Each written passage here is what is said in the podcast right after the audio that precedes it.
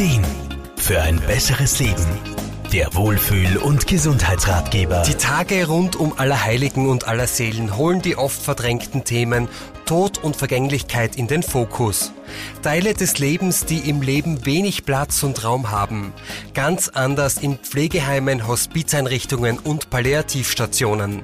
Dort ist dieses Thema allgegenwärtig, bestätigt uns der Grazer Physiotherapeut Wolfgang Brunner-Frumann. Ich habe selbst einige Jahre auf einer Palliativstation gearbeitet und begleite auch jetzt noch sterbenskranke Menschen in meiner Praxis oder bei ihnen zu Hause. Das ist schon ganz was Spezielles, muss ich sagen. Herausfordernd, aber auch wunderschön. Klingt vielleicht eigenartig, ist aber so. Tod und Vergänglichkeit betrifft uns alle, denn jedes Leben endet unweigerlich damit.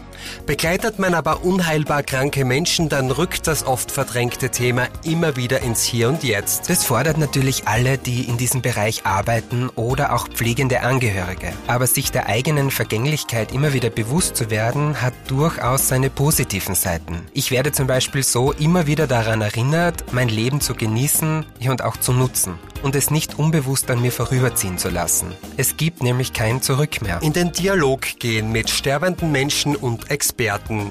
Nicht vom Thema Tod wegschauen, sondern darauf zugehen. Das rät uns Wolfgang Brunner-Frumann.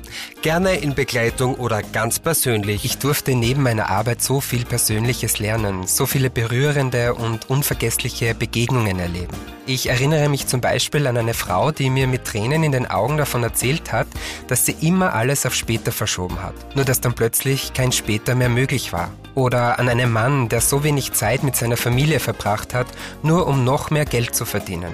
Geld, von dem er dann nichts mehr gehabt hat und zusätzlich hat ihm aber auch die Zeit mit seiner Familie gefehlt. Solche Begegnungen und Geschichten berühren nicht nur, sie regen auch Veränderungen an, wenn man sie zulässt.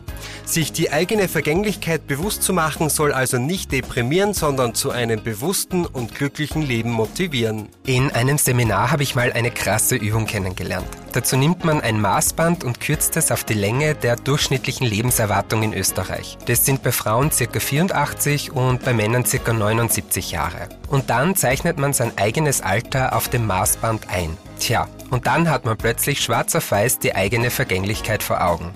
Das war schon ein kleiner Weckruf für mich, muss ich sagen. Achtsamkeit, eine bewusste und gesunde Lebensweise, eigene Träume leben. Das sind so wunderschöne Floskeln, aber leider eben nur Floskeln.